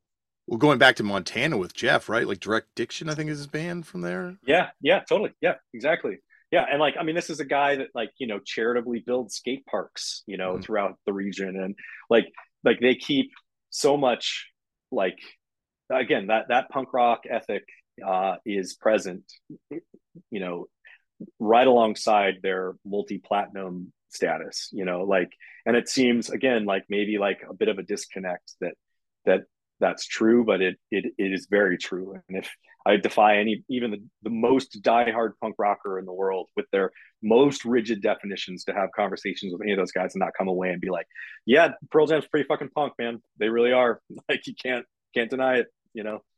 Well, I think they're like one of those bands that, um, like it's almost like they're like they've graduated into becoming like the lawful good Grateful Dead. Sure, sure. that's a, that's an interesting way of putting it. Yeah, I mean, Grateful Dead being chaotic neutral at best. Yeah, yeah. I had never stopped to apply the D and D ranking to, to any of these bands, but now you've opened up a whole. I'm gonna spend the rest of the afternoon. Uh, maybe I should rearrange my record collection. Uh, yes, by by alignments. Yeah. By- I think it's a new way to do it. that would be awesome. Well, now that we're talking geek shit, I got to ask you because I was watching uh, Ben be interviewed by Nardwuar earlier today. You Yeah. were at that Star Wars, uh, what episode three, like special screening, right? Yes, yeah, I was. Yeah, it was a funny random thing. We got an invite. I don't know through how through management. Our manager, who's based in San Francisco, called me and was like, "Hey, just the weirdest thing." He called the band. I mean, he sent an email. He's like, "I got the weirdest thing. I got an invite for the Skywalker Ranch, which is out in uh, I don't know where it's at, in some across the bridge from San Francisco." Um, I got an invite from Skywalker Ranch for doing a screening of episode three, which hadn't come out in the theaters yet, but was on its way. Um, and wanted to invite the band down to to see it. And would anybody want to go? And everybody else in the band was like, "Nah, I've got stuff going on," you know. And I was like, "Dude, it's just getting on an airplane going to San Francisco to see episode three, which I'll see in the theater anyway. So I might as well just go see it early." That's as far as I thought it was going to be. I literally was just like, "It's going to be an early screening of a movie." cool i get to see it before my friends right so i said yes and i went down and our manager jordan and i went out to skywalker ranch and it was a whole event i mean oh dude i mean as far as like geek stuff goes like and i'm not even like the biggest star wars guy in the world but like you know you drive into skywalker ranch and there's like a full size x-wing parked in the woods and there's like an AT-AT walker you know like from return of the jedi you know those little Oh, that's yes. over in the wood yeah exactly like there's all of these things like i mean you're just like and they're full size like not just like a minute i mean they're like a full prop build out just for decoration on the property you know and you're driving in you're like what the heck? You get into this place. And like they had had this in big invent like invite. And like i mean I, very quickly i realized i had no business being here uh, because i mean we're like they invited the entire cast from that 70s show and there were all these like celebrities that had been invited and they had this like red carpet scene and like we were not part of it. I, I was just sort of standing back being like what are we doing here? And like but they kept saying like oh welcome you know here's your here's your passes here's your badges. And we like get ushered in and i was with josh we ended up with uh, josh schwartz from the oc the guy who created the oc and our uh, and he was there with his dad he became our kind of ally friend that we knew. And he was there with jordan and me. And so we're kind of just four of us like flies on the wall freaking out at this sort of spectacle in front of us but just there to be to see the movie. We get ushered in. We sit down in this big theater. There's a big theater in there. And lo and behold george lucas walks in. It's like thanks everybody for being at the sh- screenings. You know talk about the movie kind of setting it up. Everybody's like holy mackerel this is incredible. And then he walks down the aisle and he sits down in the s- seats right in front of me and i'm like right to my just down and over to my right. And right next to like near josh schwartz and his dad is george lucas is sitting in the theater watching the movie with us. And i'm like this is incredible. Like this guy like invented my imagination as a child you know and here he is. And then we watch you know episode three and you know i don't even remember the movie because the entire time i'm just sitting there being like i'm sitting in a movie theater with george lucas watching a movie that he made. This is just wild. And then he stood up and he was shaking hands and he signed my little badge thing. He was like oh it's so glad you guys are here. He was like the nicest dude. And like this was sort of like there i don't think we could use cell phones or maybe i didn't have i think i know i had a cell phone at that point. But like jordan and i were just absolutely speechless and we like i remember we went back to his office after we were done and we like basically sent out emails to everybody in the band we were like dudes you all fucked up really bad. Like why this was incredible to be a part of this moment you know? Yeah. and what the heck? I would would i ever get to do anything like that again in my life? But yeah that was ama- amazing. It was just like this weird thing that we got invited to do. And of course i was just like in the mode of like sure let's go do it. And then it it just spiraled into something i never expected. Uh, it was really fun. It's just like yeah. And so yeah the nerd in me was just like whew, what? I don't even have as you can tell even right now i'm still maybe unpacking it you know? It's just uh, un something that, that just feels like of a different. I feel like disassociated from the memory in a way that like I didn't really happen to me. You know, it's funny. I, it's funny with like uh, kids. I've got a new appreciation for those prequels, and I yes. and I and, and three is the best of the of the three. I I agree. Yeah, I actually just this last weekend watched Star Wars for the very first time, Episode Four, with my daughter. It's the first oh, time she'd seen it. That's yeah. awesome doing that the first time. It's so fun.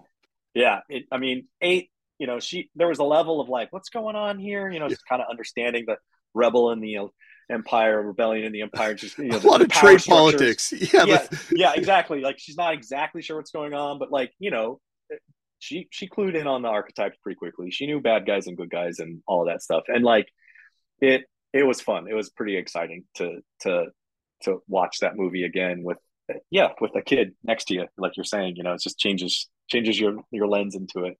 Gets you yeah. revisited again. I think about like when my mom showed me The Wizard of Oz for the first time as a kid. And I'm like, oh, oh it's like that old now. Yeah, that's interesting. Yeah, that's. Whew. I don't like those. There's a lot of those those math games that come up, you know, and yes. I don't I don't like playing those games any longer. You know, people are like, "Did you know that Neil Young is as old as you are?" You know, like these weird. You know, like, oh, yes. "Oh no, I don't want to." Let's not do that. Oh, yeah, time time yeah, has time, changed. It's different. Time now. has changed. It's different now. It is yes, different now. That's so cool. Yeah, we. I'm excited to. I don't know how.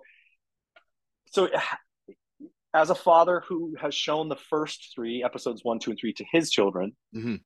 do they register? I'm nervous about starting that, or they should. I mean, eight years old seems a bit hard to get into sort of trade wars yes. with. You know, it, it's. It's amazing how all the things that we hated about? I'm I'm assuming you were not a fan necessarily of Phantom Menace when it dropped the first time around. No, I yeah. mean honestly, like you said, Episode three was about as good as those three got, and yeah. and even then there was some flaw. I don't know. I I I try really hard to not crap on the things that mean a lot to me in general, but that's real. They're I don't. I get it. I get it. And don't praise them. I don't praise them. Yeah. But it's interesting how. I guess this is the genius of of George in a lot of ways because how much of that movie now hits with kids, like the CGI and all this stuff that we were like, uh, well, I was just like, oh, I hate this. My kids are like, oh, this is great. Like this is it's exactly what I want. Oh, Jar Jar Binks, perfect. This is exactly what yeah. I'm looking for. So maybe yeah, that's the thing. It's like I wasn't ready for maybe maybe my daughter will love Jar Jar. I mm-hmm. you know I'm not really that big of a I don't know.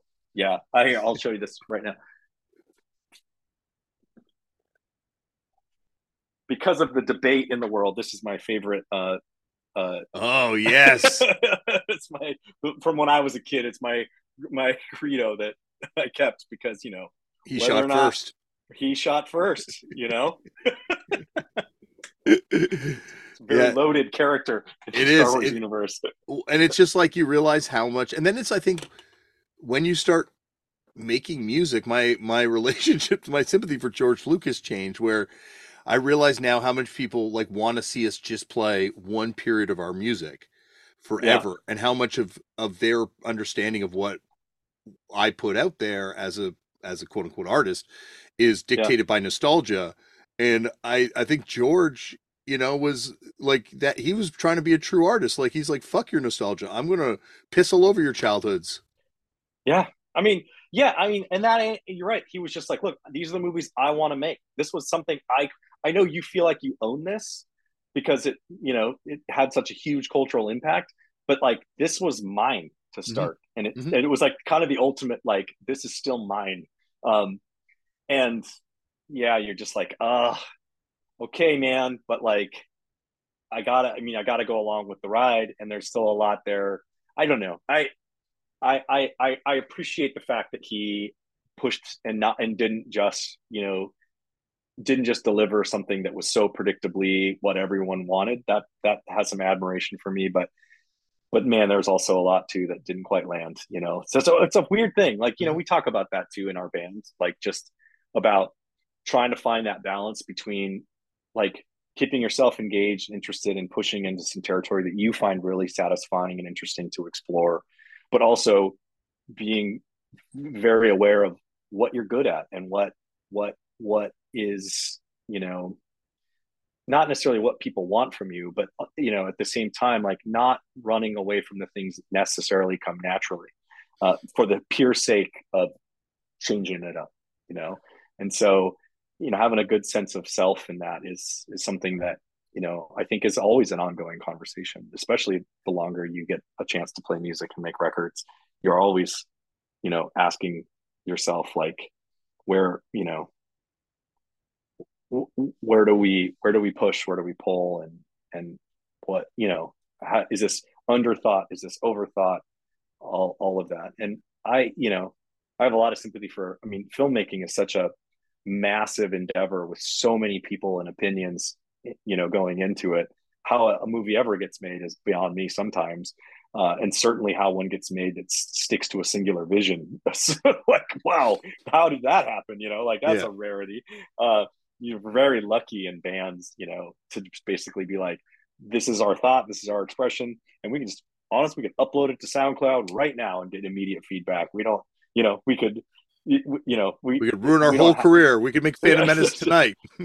Exactly. But you know there's not a lot of extra of of extra voice and input. It's a very pure uh, mm-hmm. you know line from your head to the world that way you know uh, and that's that's refreshing you know i think in some ways. Um, but yeah i don't know yeah we you know i think I, I think it's interesting when you start talking about like you know legacy and and and you know I, I, don't know. You know this though, as a as as a songwriter, as an artist, as you know, however you want to define yourself. But you're really the only way forward is forward, right? Mm-hmm. like it's you just got to keep going forward. You can't you can't get stopped. Look, you can't stop yourself looking over your shoulder because I think that's when it gets complicated the worst. You know. But it's interesting how there's like that, like you're saying, like there's that questioning that goes because you do have this relationship with your audience at a certain point where they become another yeah. person in the room in a way where like yeah. Yeah. you know you know because you like to extend that religion metaphor like you owe it to the congregation that's been giving you the tithing over these years to not throw something in their face and and like become like well why did i invest in this band? Why did i believe in this band totally i mean to, to pull on your to pull on your thread though or to expand on your thread like you know your role should be as a you know you're a guide you know, mm-hmm. you, you the, the worst part is to just throw something in their face and say, deal with it. What you need to do is guide them, you know, like this is where we're going. And I'm here. Let me, let me, uh, let's do our best sort of, so you can see that, you know, follow that with us. You do, you want to bring people along. You don't, I think, you know, it'd be a weird situation to get into where you are so unpredictable as an artist that no one ever knew what was coming next. Like that would be wild and fun, I suppose, intellectually. But like as someone who wants to invest time and money into an artistic expression, there is a level of I kind of want to know what I'm going to get, you mm-hmm. know, that you that you want from your favorites, you know. Um, but I also think, yeah, I mean, it's it's a funny line to walk because, you know, you do get into that notion of like keeping yourself as the creator engaged and then also um, keeping the people that you're making your thing for engaged as well. And hopefully i do feel like you, sometimes people can maybe make too much concession to that exchange um, and i think that's something to to kind of be aware of uh, at times because it's it's comfortable i think to make that concession to be like oh this is what they want from me and this is what i do so i'm just going to do that and then you know there is some there is something in this about a slight level of unpredictability, you know, mm-hmm. because in that comes some discovery, I think. Anyway.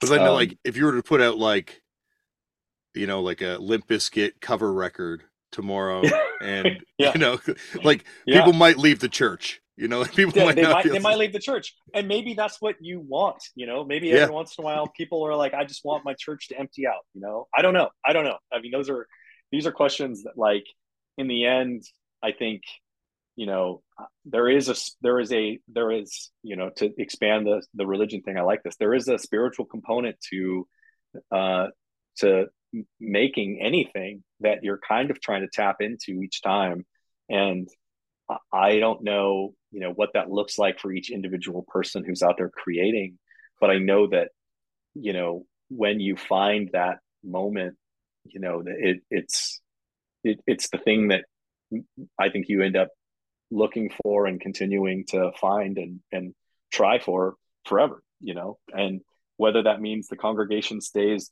full and keeps growing into a mega church or it goes the other way and you're you know preaching out of the back of a van in a parking lot I, you know that's not for that those sometimes are bigger questions that i have even answers for but i always feel like listen if you believe in what you've done and if you feel like you've connected to that spiritual place in you that that's satisfied and that's and that answer for you is i needed to do this then that's enough you know? That's enough really.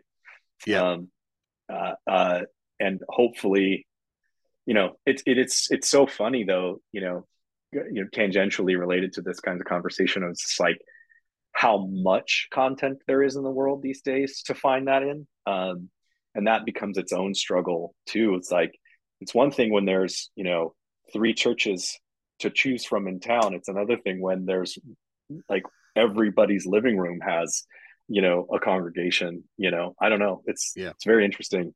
Um, i get like i said earlier there's an option anxiety in that that i find find it really hard to kind of sift through the noise a little bit well it's also it's like i think when david bazan was on the show he talked about getting to a point in his life where he was beginning to question religion and then yeah. Ian MacKaye kind of filling that same sort of like role in a little bit of a way you know and like they're, they're giving a moral compass and like some sort yeah. of like you know yeah i mean yeah let's he Ian MacKaye is a saint i really like he i mean he would he would hate he would hate me for saying that but like you know that uh, i think he you know for as a, a, as a as the leader of a congregation he is you know his position is is he is just ah uh, like I can't say enough good things about him. He is he has helped a lot of people find find a way through the world uh, in a good way. That's awesome that he. I didn't know that Dave had that connection to him in, in that way. And it makes sense. I mean, mm-hmm. yeah, it, mm-hmm. really does. Yeah. When you think about how many kids have that connection to him, and even like the people yeah. that reject him, like it's a polytheistic faith that we have here because there's yeah. like lots of these gods out yeah. there. But like, you know, even when people reject him, there's like almost like a religious component to like the the the vitriol they feel towards this guy that yeah. they're they're probably never going to meet. You know, like yeah. punks are passionate people, man. you know? It is. They, it's a passionate they, movement. It is a passionate movement, one way or the other. Yeah, yeah. The, the vitriol and the and the celebration, uh, both very very hard. But yeah, it's funny. We when we started this last tour, uh, the Death Cab and Postal Service tour, um, we started in Washington D.C. and uh, a friend of ours, Lance Bangs, was uh, out filming and doing some stuff, and he's friends with Ian. And he was like, "Hey, I was just talking to Ian. Do you and Ben want to go over to the Dischord house uh, and and see it?" And Ben and I, I'd never been to the Dischord house, and I was like, "Yeah, let's go, let's go see it." And Ian called Ian, and Ian met us there, and like Ian walked us in the door, and I'm telling you, man, I, I uh, I don't even really have the words to express how emotional that whole experience was for me, and I know for Ben too. I mean, we Ian was beyond gracious. He was, I mean, and and the thing about it is, he would do that for anybody that showed up at the Dischord house and was curious about seeing it and and and and hearing the stories and talk about it. And like, he's just, I, I don't know. I have a lot of admiration for him and what he has, what he has been a part of and or built directly um, is just there's no words you know it is, it's like it was like going to a, a holy site you know it really mm-hmm. was very close there were moments yeah. in there were moments inside when you know we were talking and i was just like i started welling up because i was just like if the little kid in me you know the kid in me that first listened to minor threat you know if i pulled him aside and said hey dude someday you're gonna meet this singer and you're gonna be in I would have just been like, no way, you know, that doesn't that doesn't happen, you know. And then you meet Ian, and then you're realizing like he's been doing it for years, nonstop for everybody. You know, it's so cool. It's just such a such a cool thing. Anyway, I don't. Well, I, it sound like I'm getting too like sycophantic about it or something. Like I'm too like, oh, Ian's a god, you know. But like, no, I just have a lot of respect for the guy, and he is he has changed a lot of lives. I'll say that yeah like i no, I, I feel um, like number one, I know he doesn't for a fact he doesn't do it for everybody. Um, it's like, but it does feel like because I've been one of those people blessed enough to get the opportunity to do that thing. It does feel like a quasi religious experience getting to do yeah. that, and especially like walking through that. Like I've seen this in in another state of mind. I've seen this in countless documentaries or photographs and all these places yeah. and it yeah. is it's like a temple to the purity of punk and this idea that like this can be this chase special thing yeah. in, in his version of it. Yeah. Yeah absolutely.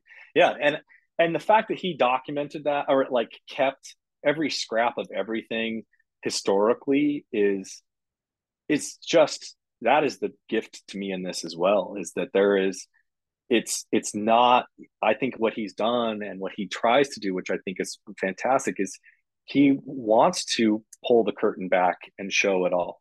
He wants to take the mystique and and and the the the like romance out of it and make it a very practical thing. Like this is what we did and how we did it. And there's you know yes you can imbue it with magic and all these other things. And there, i'm sure there's some undefinable quality in all of it that runs through too but like i like that you know there's a p- pragmatic kind of approach to just the way you would approach making your art with your friends that he's like this is how we did it and here's here's how it went and we started this and we did that and and like you know he showed us his the minor threat tour book that you know and you, you've probably seen that too where it's like you know he's got handwritten phone numbers in there of like people everybody now that you would just recognize by name but here's you know there's Pushead's phone number in the little book you know yeah. like there's and like and you realize like just this world of these people at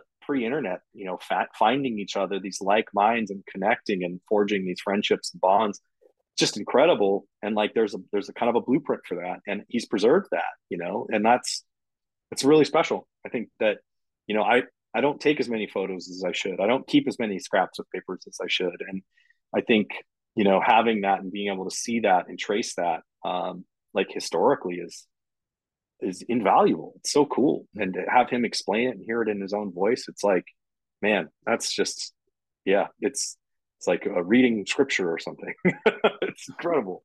What it, but it's also funny because like you know, and, and I don't mean this as a criticism against Ian because he what he did did work, but like any you know sect of religion, he feels that his way is the the true way and the right totally. way, and his yeah, version totally. of punk is is that yeah. version of punk, which is amazing yeah. to have that assuredness that I've never had myself. Like like you were saying about being sure enough to be a punk to go home to show your parents in that way. Like I've I've never felt like what I was doing was the the the way it should be done enough.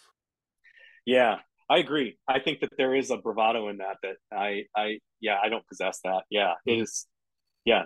And you're right. I, I but I also like that that that it's so so clearly defined for him in that in that like you said in sureness because it gives you something to push against and mm-hmm. and talk about and argue about and like uh, that to me is uh, you know I like that there is some rigidity to that particular uh, his particular way of uh, or his approach or whatever it is because I think that's to me what makes it kind of interesting as a point of view and mm-hmm. uh, and and something you can really really kind of wrestle with um, um, because it's defined you know um, that's yeah i mean that and you know to bring it back around to star wars who knew there would be so much connection but like again there's like a point of there's a point of view there that's very rigid and you you can argue with it and you can be mad about it.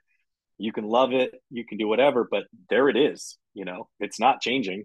Um and that's george lucas right there. This is what i'm doing you know? And that's there's assuredness in that that's wild. Yeah, for someone who I, am agreeing with what you just said, I don't have a lot of that necessarily sometimes. Well, and I think the thing that makes Ian so special is the fact that I don't think George would be like, "Well, you go do it. Let me see, prove me wrong." You know, and I think Ian yeah. would be happy to see someone try and prove him wrong and to do that. Oh yeah, totally. Yeah, yeah. Welcome, welcome challenge. Yeah, yeah. totally. Yeah. yeah, not be threatened by the challenge. Yeah, sure. Yeah, that's how how it. Yeah, that's great. Good well, I hope you're never threatened to come back on this podcast because this has been a lot of fun, buddy. Anytime you want you to know, come I back. feel like I could talk to you a long time, but I, you know, I, I think back now, like I'm already like, man, did I just like say a bunch of nothing? I don't know. Anyway, No, that's what this show whatever- is. This is gold. what- gold. Whatever you, whatever you want to edit out, you can edit out. You know. Um, uh, but yeah, man, it, it's a pleasure to talk with you, and it's fun to find like-minded people, and uh, you know, and also reminisce a little bit about, like, you know, what happened to get me to where I'm at. You know, because it's all part, it's all part of it. You know, you can't. I, I don't know. I it's it's been a I've been kind of in this weird looking back phase for a while. This is a really good timing of this podcast from you know our our last tour where we were celebrating the 20th anniversary of transatlanticism, and just like there's just been this moment of reflection at the end of this year that I didn't quite expect, and this is part of that. You know, it's kind of look back and reflect a little bit. So thank you for that. Really, thank you. it's fun. Thank you, Nick, for coming on the show. And you heard right there, Nick will be back for a part two at some point in the future because there's a lot more for us to discuss and get to. And thank you, Nick, for coming on. That was a lot of fun. I, I, I'm really, I'm really like, I'm, that's why I do this thing. Fun conversations with people. That's why we're here.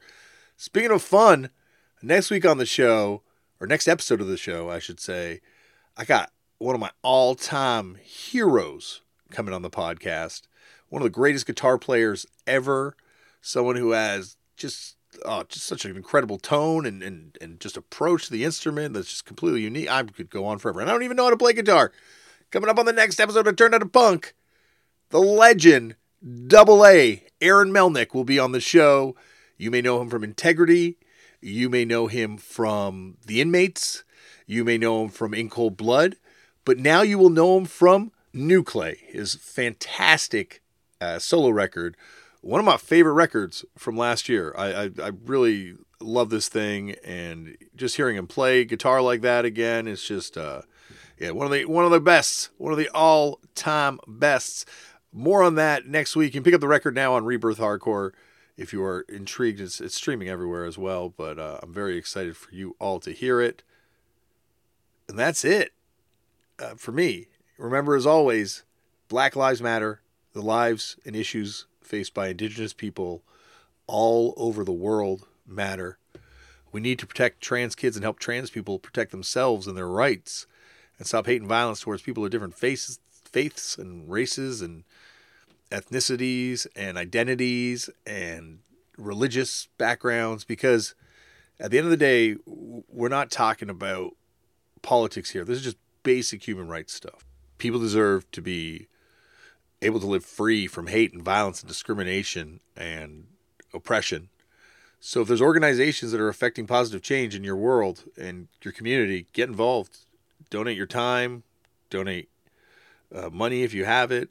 it there, because I'm sure they could use both, and start being the change you want to see. I don't know. That sounds really self-helpy and corny, but go out there and, and, and just do something.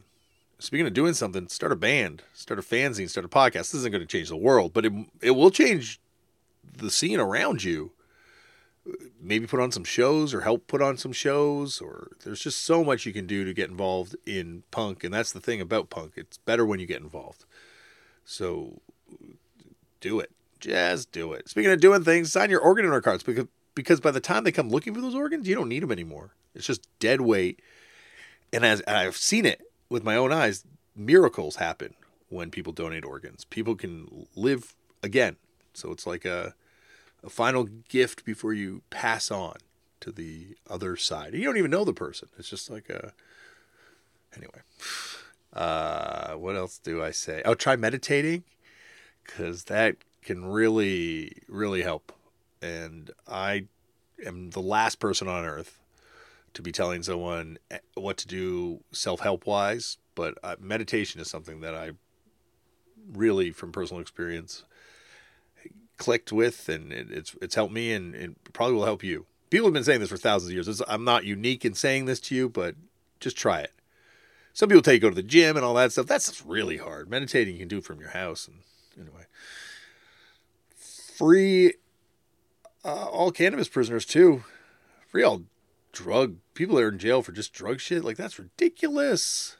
Let them out. Let them live. Speaking of let them live, you go out there and live this. I guess it's gonna be a few days. I was gonna say a week, but live live these next few days to the fullest. Stay healthy, stay well, stay safe, and I will see you on the next episode. Thanks for listening.